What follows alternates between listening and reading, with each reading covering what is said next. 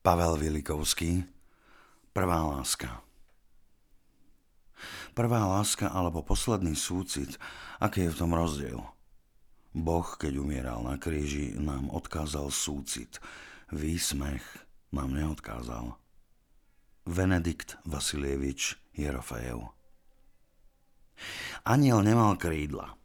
Priviezol sa na bicykli, zoskočil z neho, oprel ho zozadu o lavičku a prisadol si k Fedorovi. Milá švagrina, písal Mirko. Na úvod môjho listu príjmi čo najsrdečnejší pozdrav. Tu u nás na severe sa už ohlásila zima a naváľala nám do parku hrubé duchny snehu. Nemôžeme chodiť na vychádzky. Aj z mráka sa už zavčasu a večery sú dlhé. V takých chvíľach myslievam na svojich blízkych a neraz si aj poplačem od ľútosti, že sú tak ďaleko a nemôžem s nimi pobudnúť. Iste vieš, milá švagrina, že patríš k mojim najobľúbenejším. A keď sa ohlásiš na návštevu, už týždeň vopred výskam a poskakujem od radosti. Chválim sa tým aj pred kamarátmi a mnohí mi veru závidia, že mám takú oddanú a dobrotivú príbuznú. Milá švagrina, čo skoro opäť nadíde ten svetý deň, keď sa pre nás všetkých, hriešných i nevinných, šťastných i nešťastných, narodí Kristus Pán. Každý z nás musí tak ako On statočne niesť svoj kríž. Ani ja sa nesťažujem, mám všetko, čo potrebujem a viem, že časy sú ťažké, najmä pre vdovu s deťmi. Ale ak by si mi tak ako každé Vianoce posielala balík, urobilo by mi veľkú radosť, keby som v ňom našiel pletené rukavice, najradšej palčiaky a teplý šál – aby som aj za mrazu mohol chodiť von na vzduch. Poteším sa, pravda, že aj obľúbenému orechovníku a opekancom, keby sa dalo ísť vrecuškom maku, lebo tu u nás mak nedostať. Na záver môjho listu želám tebe i tvojej rodine krásne prežitie Vianočných sviatkov a do nového roka veľa zdravia a Božieho požehnania. Tvoj Mirko. Nie je nič zvláštne, ak deti do 4 či 5 rokov veria na anielov strážnych. Najmä, keď im nad postielkou visí obrázok aniela, ktorý roztiahnutými rukami ochraňuje dieťa prechádzajúce po drevenej lávke ponad dravý potok. Takých obrázkov vyselo kedysi v detských izbách veľa. Na jedných kráčalo po lávke dievča, na druhých chlapec, aby si rodičia mohli vybrať podľa potreby. Aj Fedorovi sa v detstve vznášal nad hlavou aniel strážny. A keď sa ráno zobudil, prvé, čo zazeral, boli jeho mohutné krídla. Rovnobežné ako kolejnice, dlhé splývavé rúcho, až po plecia siahajúce zvlnené zlatisté vlasy. Rúcho dokonale ukrývalo postavu. Nedali sa pod ním rozoznať prsia, boky ani iné vyčnelky a aj tvár. Mala nevyhranené, prázdne črty dobre živeného adolescenta. Pokiaľ ide o chlapca na lávke, Fedorovi sa zdalo, že sa na ňo vôbec nepodobá, hoci ho tiež obliekli do krátkých, hnedých nohavíc s trakmi. A ani po drevenej lávke Fedor nikdy nešiel. Ale už svojim trojročným rozumčekom pochopil, že na obrázku je všetko akoby. Chlapec je len akoby on a aniel je len akoby aniel. Ozajstná bola azda iba tá drevená lávka. Ak teda 16-ročný Fedor veril na aniela strážneho, na príčine nebola farbotlačová reprodukcia v pozlátenom rámiku. Spôsobili to rozličné udalosti, ktoré sa medzičasom odohrali.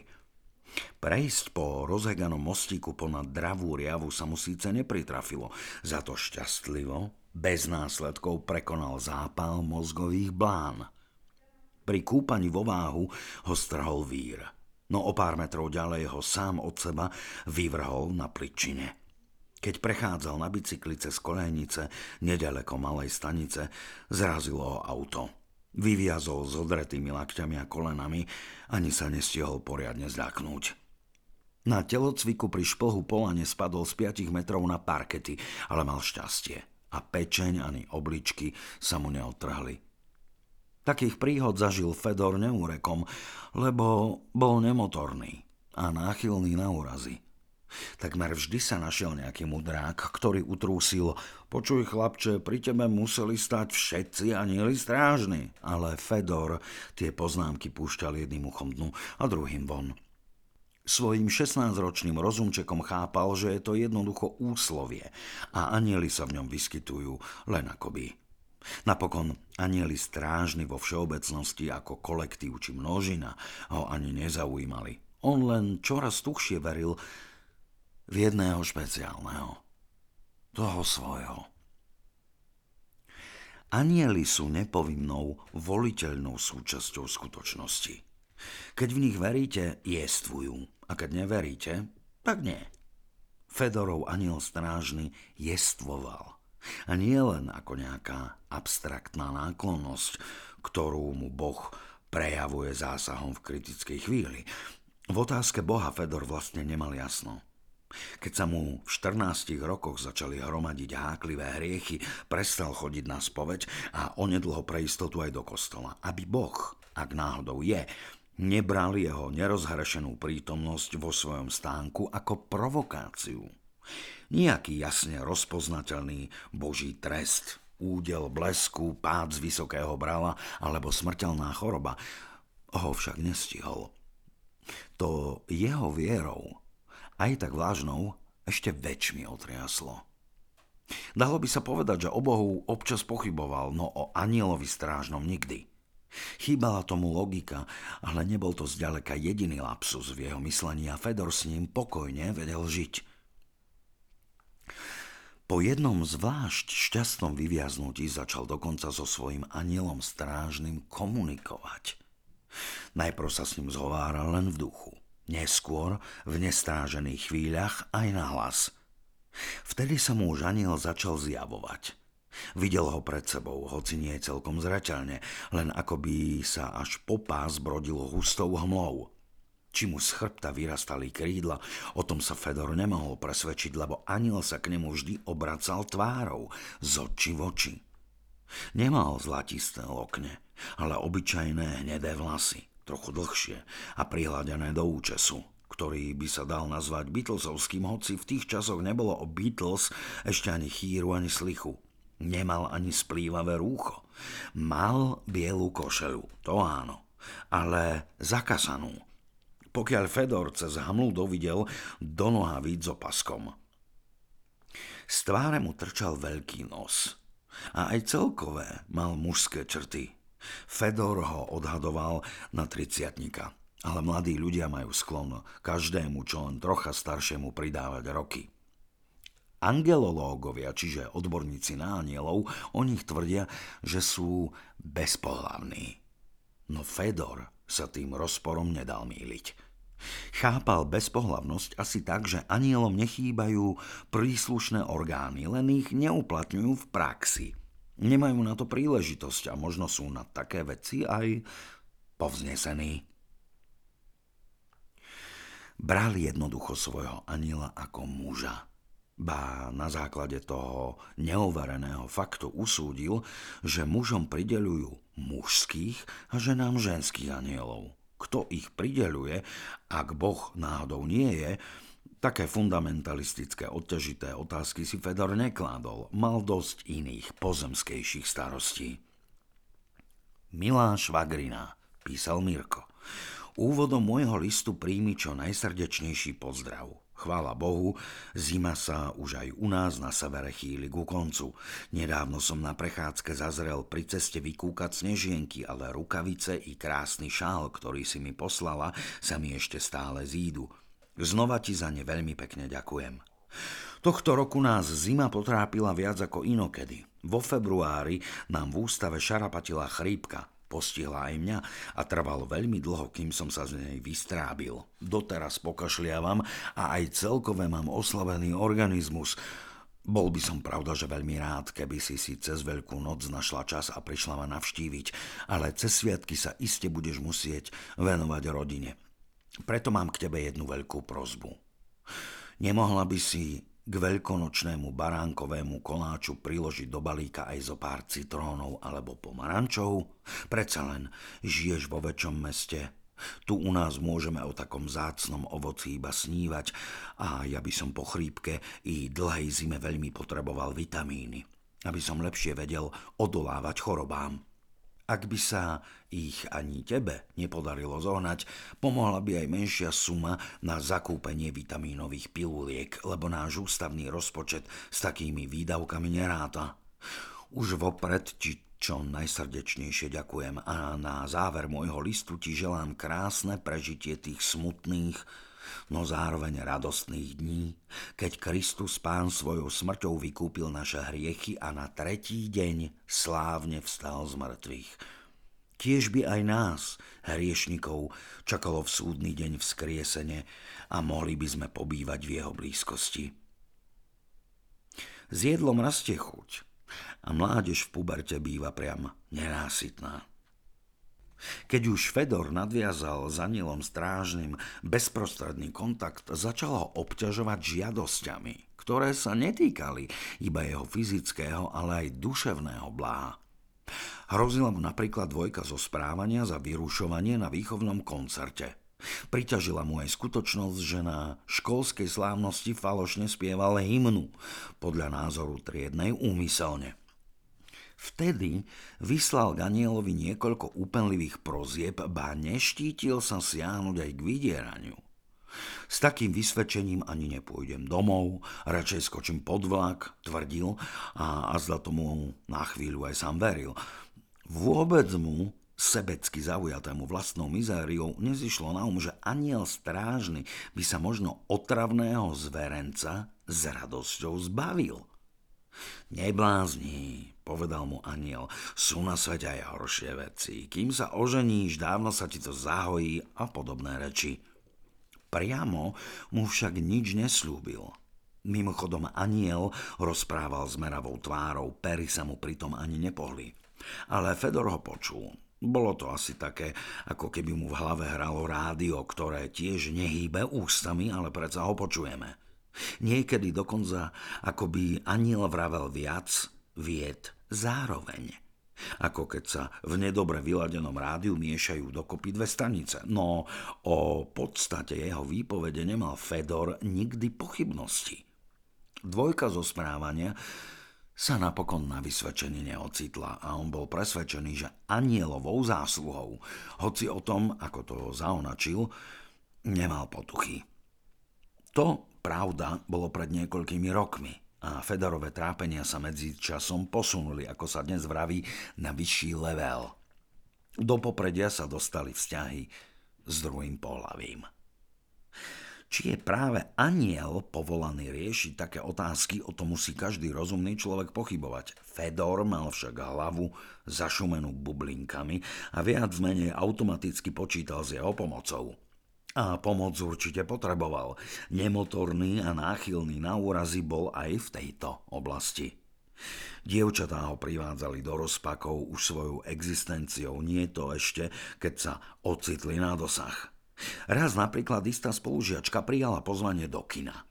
A Fedor počas celého filmu Vittoria de Siku, zlodej bicyklov, horúčkovito uvažoval, či ju môže chytiť za ruku takže sa ani nedozvedel, kto komu tie bicykle vlastne krádol. V Taliansku asi každý každému. Napokon predsa len nazbieral odvahu, no vtedy sa na plátne zjavil nápis Fine a spolužiačka jeho ruku striasla. Prd mu už potom pomohlo, že si dlhé roky pamätal pôvodný názov filmu Ladri di biciclette. Bolo to len trochu exotickejšie, cudzojazyčné úostie v zadku. Inokedy zasa v tanečnej škole pri dámskej volenke nečakane prišla po neho čiernovlasá dievčina, ktorej dovtedy pre nízky vzrast nevenovala pozornosť. Po takom povzbudení sa však rozhodol kuť železo, kým je horúce. A keď sa lekcia skončila, šiel dievčinu odprevadiť. Bolo to v zime, po zotmení. Najbližšia pouličná lampa na rohu sotva blikala a tak sa Fedor pod bránou odhodlal na bosk – a zda si na čiernovlásku trúfol, lebo bola malá, siahala mu sotva po prsia. Zdalo sa mu, že dievčina bosk opetuje, pri najmenšom náhlas neprotestovala, došlo teda aj na ďalší. A po ňom ešte jeden, možno boli i štyri. Ani keby lampa svietila jasnejšie. Nevedel by nezaujatý pozorovateľ rozoznať, či boskávala ona jeho alebo on ju. Pravdu povediac, boli to Fedorové prvé ozajstné medzipohlavné bosky a zážitok ho sklamal. Také nič. Ako keď sa eskimáci otrú nosmi. Ukázalo sa, že našťastie. Lebo o dva týždne zazrel čiernovlásku na ulici, ako sa vedie za roku s neznámym mládencom, hádam aj o hlavu vyšším od neho. Podradnú kvalitu boskov pripísal Fedor zákroku aniela strážneho, ktorý vedel svoje a jedným sklamaním ho chcel uchrániť pred druhým, oveľa horším – to boli lapálie, aké sa v tomto veku prihodia každému. Veľkú, priam gigantickú starosť robila Fedorovi láska. Veľmi rozšírené slovo všade jeho plno a pritom neuchopiteľné a rozplývavé ako obláčik na veternej oblohe. Zdalo sa mu, že sa používa ľachtikársky, halabala, ako by so sprisahaneckým žmurknutím, všetci vieme, o čo ide.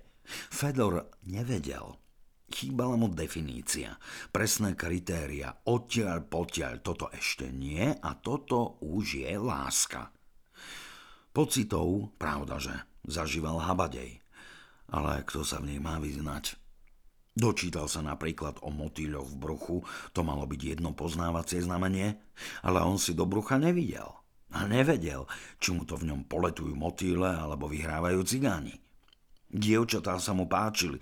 Jedna malá pekné jašteričie oči, druhá pekné gazelie nohy.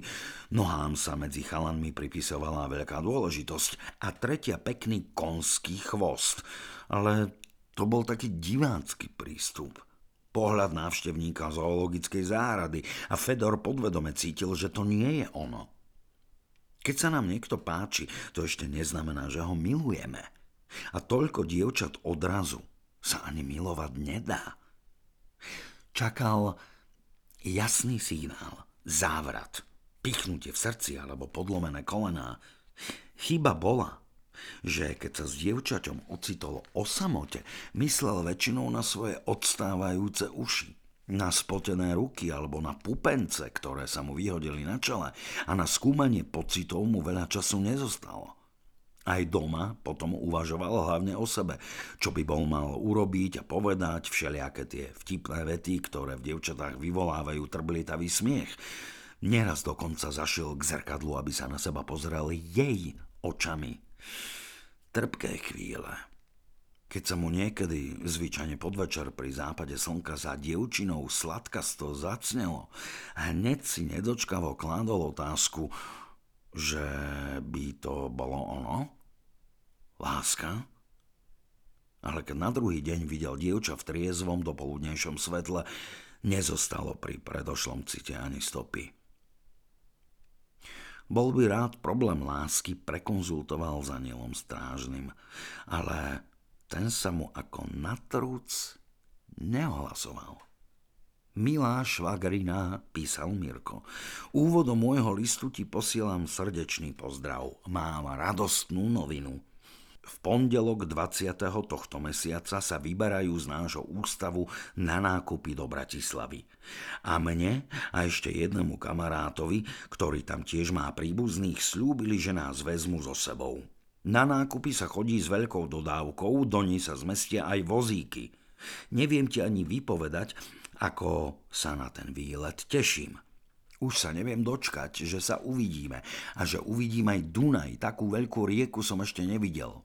Pán ošetrovateľ Kubíček, ktorý pozná Bratislavu, totiž rozhodol, že keď sa vybavia nákupy, zájdeme autom na nábrežie, ale na druhú stranu, kde je pekný park a nechodí tam veľa aut ani ľudí, takže nebudeme nikomu zavadzať.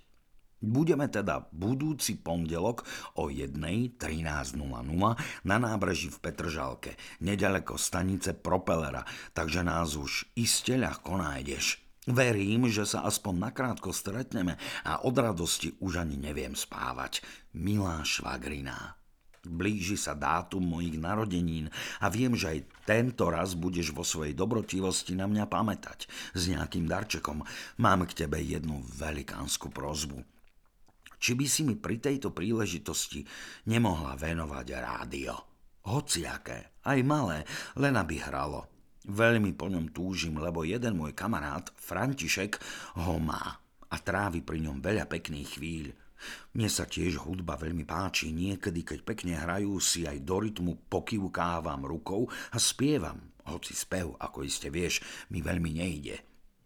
Keby si rádio priniesla už teraz, na stretnutie. Malo by to veľkú výhodu, že by si ho nemusela posílať poštou, lebo s tým je veľa starostí a cestou by sa mohlo aj poškodiť.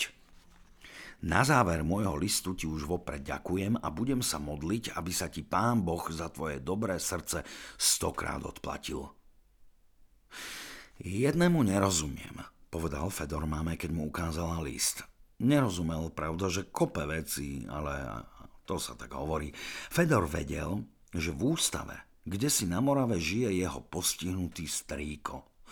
Čom a nakoľko postihnutý nemal potuchy a ani ho to nezaujímalo ale nikdy v živote ho nevidel a bral ho skôr ako rodinnú legendu, než ako živého človeka.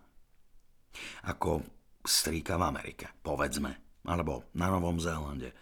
Niekde strašne ďaleko na nedostupnom mieste. Poštový i občasný osobný styk s ním udržiavala mama a Fedora podrobnosťami nezaťažovala. A zdá ho ako dieťa chcela uchrániť pred tienistými stránkami života, ale s tým bol teraz koniec. Budeš tam musieť zájsť ty. Podala mu list na miesto vysvetľovania. My máme v pondelok štvrderočnú poradu. Nerozumiem jednému, povedal Fedor, keď si list prečítal. Ako môže mať také úhľadné školácké písmo, keď je ochrnutý? Alebo čo to vlastne je? A celkom mu to aj myslí, chytrákovi. Ha, rádio. Nie je ochrnutý, má len zakrpatené nohy a jednu ruku, ale tie listy predsa píše sestra Angela, ktorá ho opatruje. Zlatá osoba. Tá ho najlepšie pozná a vie, čo chce a potrebuje. Píše teda akoby v jeho mene. Asi to tak majú v ústave zaužívané, myslím si, aby to bolo osobnejšie. Mirko, chudáčisko, nevie čítať ani písať, kdeže ten taký krasopis. Fedor chvíľu vzdoroval. Prečo on? Zrazu. Veď Mirko ho ani nepozná, čo z toho bude mať. Nech mama napíše, že nemôže prísť a hotovo. Je to tvoj strýko, tvoj pokrvný príbuzný, povedala mama, nie môj. A v zápätí ako by si to bola prezieravo odložila na takúto príležitosť, vyrukovala s historkou, ako sa jej svokra, keď čakala Mirka, obliala vriacou vodou. A tak sa narodil postihnutý, na tele aj na duchu. Hovoriť hovorí, ale tak svojsky. Nezľakni sa, keď mu hneď nebudeš rozumieť. A keby ťa chcel objímať, on sa rád túli, netvár sa ako old ľud. Si už veľký, hádam sa dokážeš trocha premôcť. Fedor starú mamu už nezažil a do jej dávnych trápení sa mu nechcelo vciťovať, má dosť svojich, súčasných. Pravdu povediac, pochyboval, či možno vriacou vodou obariť ducha, ale pred mamou sa ku svojej skepse radšej nepriznal. Podľa neho Mírkovi jednoducho chýbal schopný aniel strážny. To si však tiež nechal pre seba. Keď sa mama raz rozhodla, bitka bola vopred prehratá. A aby porážka bola dokonalá, prišiel ešte aj o bakalitové rádio, ktorému zo súčiastok zmontoval šikovný spolužiak, elektrikár, amatér. Spravil jedno, spraviť aj druhé, vyhlásila mama, keď ho balila do škatule. Fedor rádal s tým, že stretnutie bude otrava. Ale bol pekný májový deň, dalo sa chodiť len v košeli. K Dunaju sa tej jari ešte nedostal a vôbec, ako vravieval aniel, sú na svete aj horšie veci. Keď kráčal po moste, s nešikovnou hranatou škatuľou pod pazuchou hovoril si, že hodinku hádam vydrží. Netušil, že to bude hodinka prekvapení. So svojou záľubou vo veľkých slovách ju dokonca potajomky nazval hodinou zjavenia. Keby bol záležitosti venoval viac duševného úsilia, prekvapenia nemusel byť až také obrovské. Zamala chodil Fedor do škôlky k reholným sestrám. Pamätal si ich ako rozložité tetušky z kysnutého cesta s dočervena vypečenými lícami, akési do naškrobených habitov vtesnané stelesnenie. Ten paradox si vtedy neuvedomoval materstva. A automaticky si tak predstavoval aj sestru Angelu. Pokiaľ ide o Mierka, titulárne to bol strýko, ale zdrobnené meno i predpokladané duševné postihnutie Fedorovi podvedome natískali do mysle obraz dieťaťa s okrúhlou hladkou tváričkou. A on sa tým mimovoľným predstavám nebránil. Jednoducho. Fedor bol ešte aj v tejto chvíli myšlienkami kde si inde. Aby trápne rande skrátil, úmyselne trocha meškal, a tak ich zazrel už z diaľky. Dodávku zaparkovanú pod stromom a na asfaltovom chodníku vozík, nad ktorým sa skláňala jedna postava. Hneď vedľa na lavičke rozkladali rukami dve ďalšie. Nemal si ich s kým pomeliť, nik iný na tej časti nábreža nebol, len hneď pod mostom sa motalo zo pár ľudí pri kolotočoch a stánku so zmrzlinou. Keď sa priblížil na dohľad, zrýchlil krok a už vari z desiatich metrov im zamával voľnou rukou prepáčte, prepáčte. A to bol posledný okamih, keď bol ešte pánom situácie. Tí dvaja na lavičke, starší muž v slamenom klobúku a hrbáč s nakrivo posadenou hlavou, z oboch strán obstavaný barlami, na neho len pozreli a pokračovali v rozhovore. Kamarát s príbuzným zrejme blislo Fedorovi hlavou a zamieril k invalidnému vozíku. Sestrička sa nakláňala k Mírkovi, no aj od chrbta bolo vidieť, že nesplňa očakávania. Nemala mundúr reálnych sestier.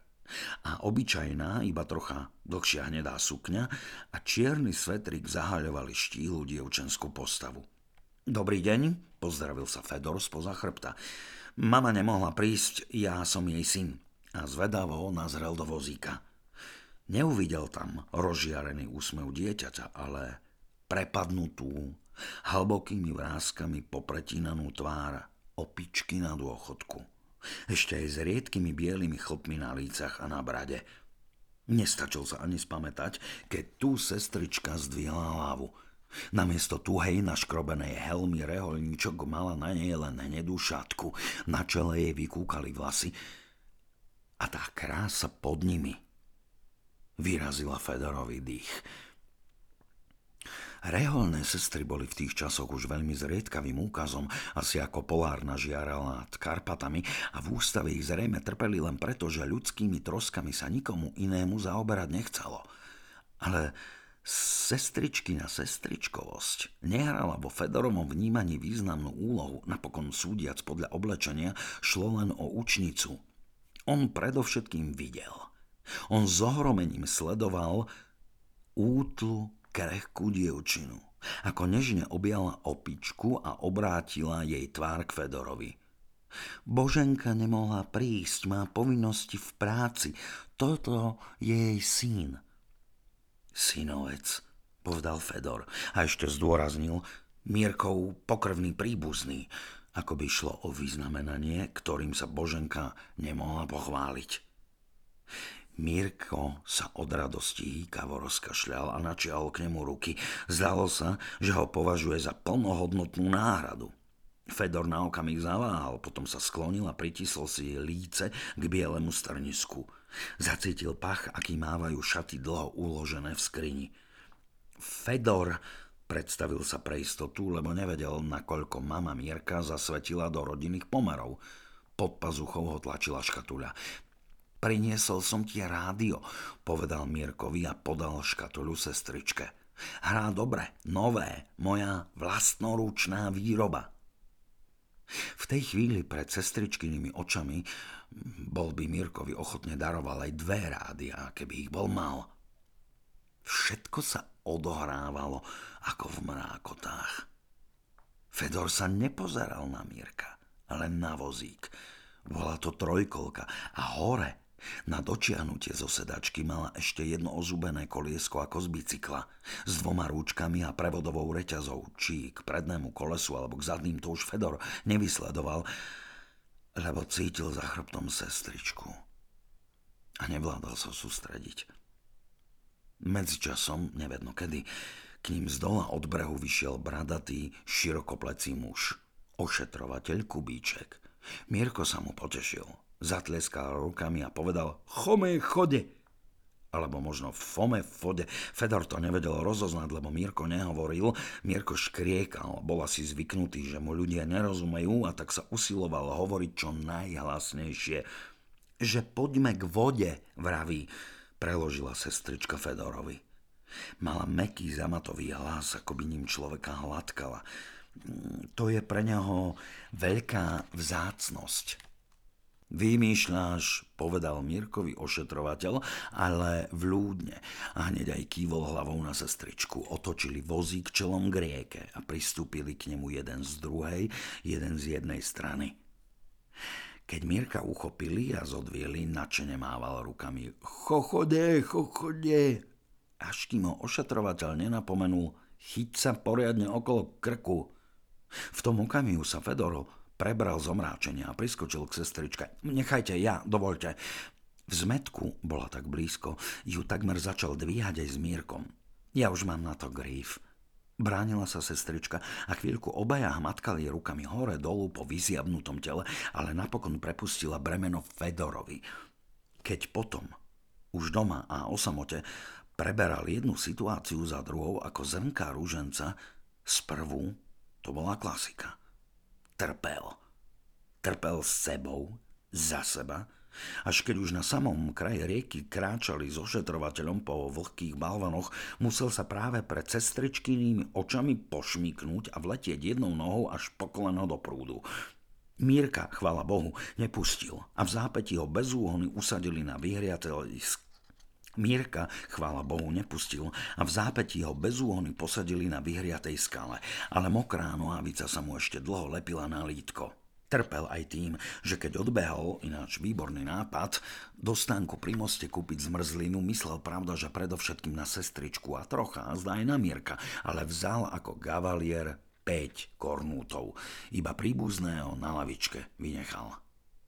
Cestou nazad mu kopčeky z dvoch kornútov odkvecli a predviedol sa pred sestričkou ako grambloš s polepenými rukami. V tej chvíli na to nemal čas, ale spätne ho ten výjav mučil až natoľko, že potreboval nájsť vinníka a nemusel ho hľadať dlho. Čo do čerta robil aniel strážny? Kde sa fláka, keď ho človek najviac potrebuje? Nepokúsil sa ho však osloviť. Vedel, že aniel nie je hlupák a aj tak by sa neozval. Napokon, keď sa už to šparchanie v rozjatrenej rane, to dušovné seba poškodzovanie nedalo vydržať, Fedor si pomyslel, vôbec, prečo sa tak zrušujem kvôli nejakej sestričke, ktorú už nikdy neuvidím, čo ma po nej. Vtedy sa to stalo. Pri tých slovách, ktoré ani nevypovedal nahlas, odrazu pocítil v hrdle hrču. Ako by mu doň vbehol štupel z flaše a vedel jasne – tak jasne, že jasnejšie sa ani vedieť nedá. Toto je láska. Bola zreteľná a neočkriepiteľná. Ako by mu ju priamo pred očami niekto nakreslil hrubou ceruzou. V hrdle mal štupeľ, ale úzol v hlave – sa mu rozhačkal a myšlienky sa slobodne rozbehli. Neúvažoval už o sebe, myslel na útle dievča, ktoré zľahka zdvihlo do náručia mrzáka, tak nežne, že na okamih Mirkovi závidel. Na okamih sám zatúžil byť mrzákom, len aby sa mohol hriať v jej náruči. Videl úsmev, ktorý z nej vytekal samovolne ako voda a zalieval všetko naokolo a predstavil si čistý, nevyčerpateľný prameň vyvierajúci kde si dnu v tom štíhlom tele skrytom pod obyčajným, akoby až úmyselne nevzhľadným odevom. Nie, nepredstavil si ho. On ho cítil a vedel, toto je Láska. V zápätí sa mu do vedomia votrel vlastný cudzí hlas. Čo ma po nej, keď už nikdy neuvidím? A mal čo robiť, aby sa nerozplakal. Bolo mu Ako by mu práve spod nosa ukradli. Nie, nie ukradli. Násilím odňali. Vydrapili budúcnosť. Lebo aká je to budúcnosť, v ktorej ju nikdy neuvidí? Budúcnosť bez nej? Milá sestra Angela, písal Fedor. 16-roční nevládzu len tak, mne nič, tebe nič, zostať bez budúcnosti a aj v ňom tá hrozba prebudila nebývalú vynaliezavosť. Sestričkino priezvisko nepoznal, ale prišiel na to, že ak Mirko nevie čítať a listy mu číta sestra Angela, môže jej pokojne napísať na jeho meno. Nepísal pravda, že ani zďaleka pokojne, to sa len tak hovorí. Čo roboty mu dalo už len oslovenie. Po chvíli rozmýšľania preškrtol drahá a nahradil ju váženou, no ani tá napokon neobstála. Milá sestra Angela, písal Fedor, iste sa čudujete, kto vám to píše a prečo.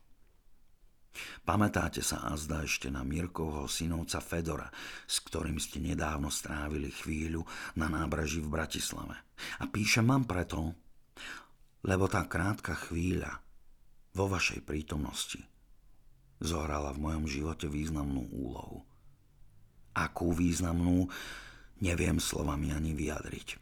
Poviem len toľko, že nič podobné som ešte nezažil. Sestrička bola ďaleko, ďaleko a tak si Fedor trúfol naklásť na papier vety, ktoré by pred ňou nikdy nevypustil z úst. Keď som videl, s akým hlbokým citom, s akou láskou sa venujete bytostiam postihnutým krutým osudom, uvedomil som si, že celý môj doterajší život bol obmedzený a sebecký. A rozhodol som sa ho zmeniť. Verím, že s vašou pomocou by som sa mohol stať lepším človekom – pri prepisovaní dočmaraného konceptu mal pred očami jej školácky, akoby až detsky bezbranný rukopis. Čistý, zdalo sa mu ako ona sama a usiloval sa ho napodobniť. V rámci svojho rozhodnutia plánujem začiatkom júla navštíviť strýka Mierka, ktorého som doteraz zanedbával. A pri tej príležitosti by som vás chcel požiadať, o osobné stretnutie niekde mimo ústavu, kde by sme sa mohli nerušene porozprávať.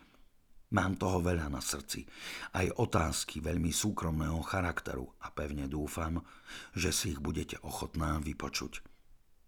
Ako som už spomínal, závisí od toho môj budúci život. Bol to prefíkane úprimný list. Neklamal, aspoň nie veľmi a pritom umožňoval, aby adresát prisudil vetám iný, nevinnejší zmysel. Fedor bol naň veľmi pyšný. Asi tak dva týždne. Svet nevidel takého somára, prihovoril sa mu v ten júnový podvečer mama a zamávala mu pred očami obálkou. Fedor na nej zazrel známy školácky úľadný rukopis – on napíše ľúbostný list sestre Angele. Ty nevieš, že má vyše 50 rokov a nech, nepoviem veľa, pri najmenšom 120 kg? Tá by sa do auta ani nevpratala. S Mírkom tu bola druhá sestra.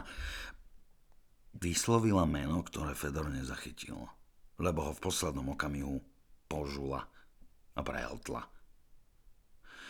Ale to je jedno, reholným sestrám sa zalúbené listy nepíšu, urobil si, si riadnu hambu aj mne, že čo som to vychovala. To nebol zalúbený list, zaundral Fedor, keď sa trochu spametal. Prosím ťa, radšej čuš, povedala mama a odišla do kuchyne chystať večeru. Ešte, že bola taká ohľadu plná a vybavila záležitosť medzi štyrmi očami, brat by si z neho určite až do smrti uťahoval. Nie len vrahovia. Aj zalúbenci sa vracajú na miesto činu. Fedor sa na druhý deň po vyučovaní vybral na nábraže. Bez ťažkosti našiel lavičku, pri ktorej ešte nedávno, ako by iba včera, parkoval invalidný vozík s jeho pokrvným príbuzným a sadol si na ňu. Myslel si, že stretne sestričku, ako sa dohnaná rovnakým citom prechádza po chodníku?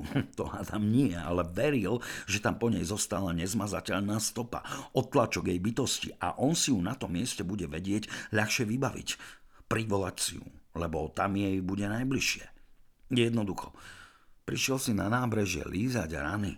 Lavička bola prázdna, nikto nerušil. Chvíľu len tak hľadel na Dunaje a uvažoval, koľko vody bude musieť pretiec s jeho korytom, kým sa tá hrča v hrdle, ten tupý tlak na prsiach rozplynie. Môže láska vôbec niekedy prejsť?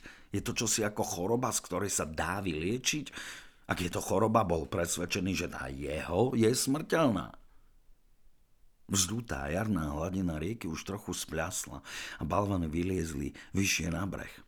Fedor vyhľadal očami ten svoj – a videl, že je suchý ako púštny piesok. Celý. Od hlavy až po pety. Teraz by sa na ňom nepokolzol ani človek s drevenou nohou, ani s oboma nohami drevenými, ako on. Spomenul si, ako držal v rukách svoju polovicu Mirka, ľahúčku s kostičkami pod dlaňou tenkými a krehkými ako špajdle a zvláštnou pocitovou prešmičkou sa mu zrazu zazdalo, že nesie sestričku.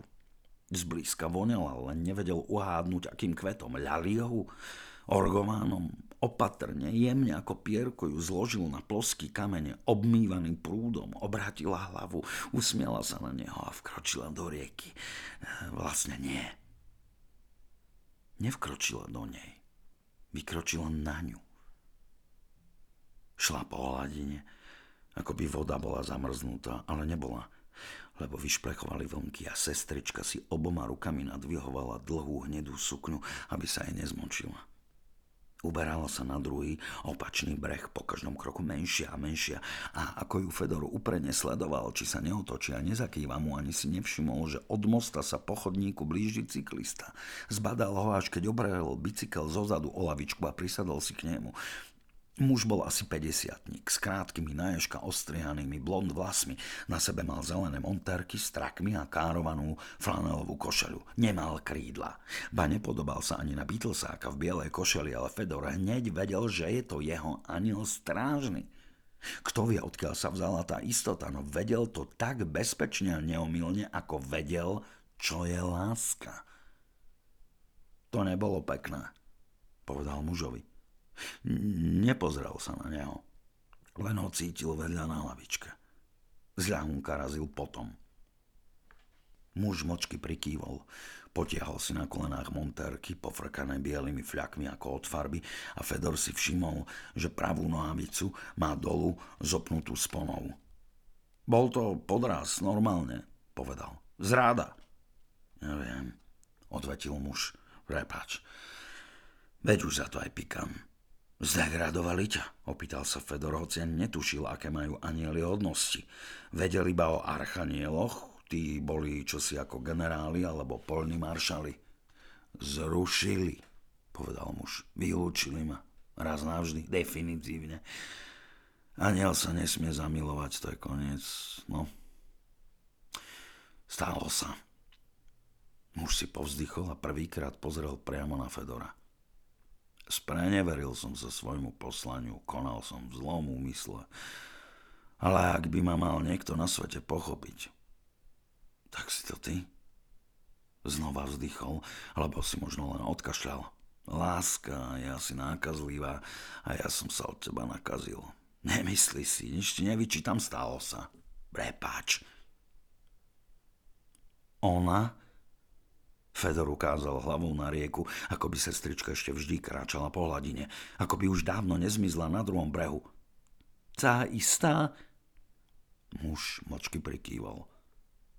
Stávajú sa na svete aj horšie veci. Čo? povedal Fedor.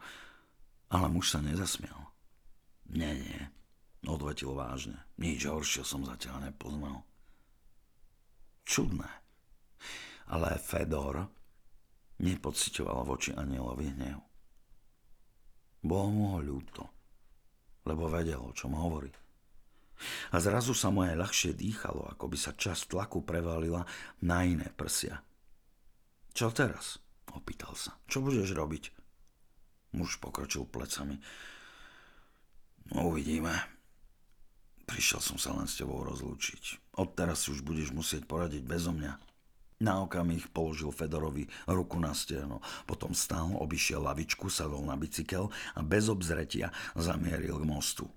Vtedy ho, zhrbeného nad kormidlom, Fedor videl naposledy. A bol to posledný aniel, ktorého videl. Bývalý. Pokiaľ ide o lásku, pri druhej a tretej to neprišlo do reči, ale keď sa ho štvrtá priamo opýtala, kto bol prvou, odvetil podľa pravdy jedna sestrička. Len tak. Meno ani neuviedol, lebo ho nepoznal. Bola to jeho prvá láska a navždy ňou už ostala. Aniela strážneho však pred nikým v živote nespomenul. Bál sa, že sa mu vysmejú. Iste, vždy mohol povedať, že keď Boh umieral na kríži, výsmech nám neodkázal. Ale, ako poznamenal rímsky vojak, keď dvíhal nahor kopiu s octovou húbkou na konci, trochu zasmiať. Sa háda môžeme.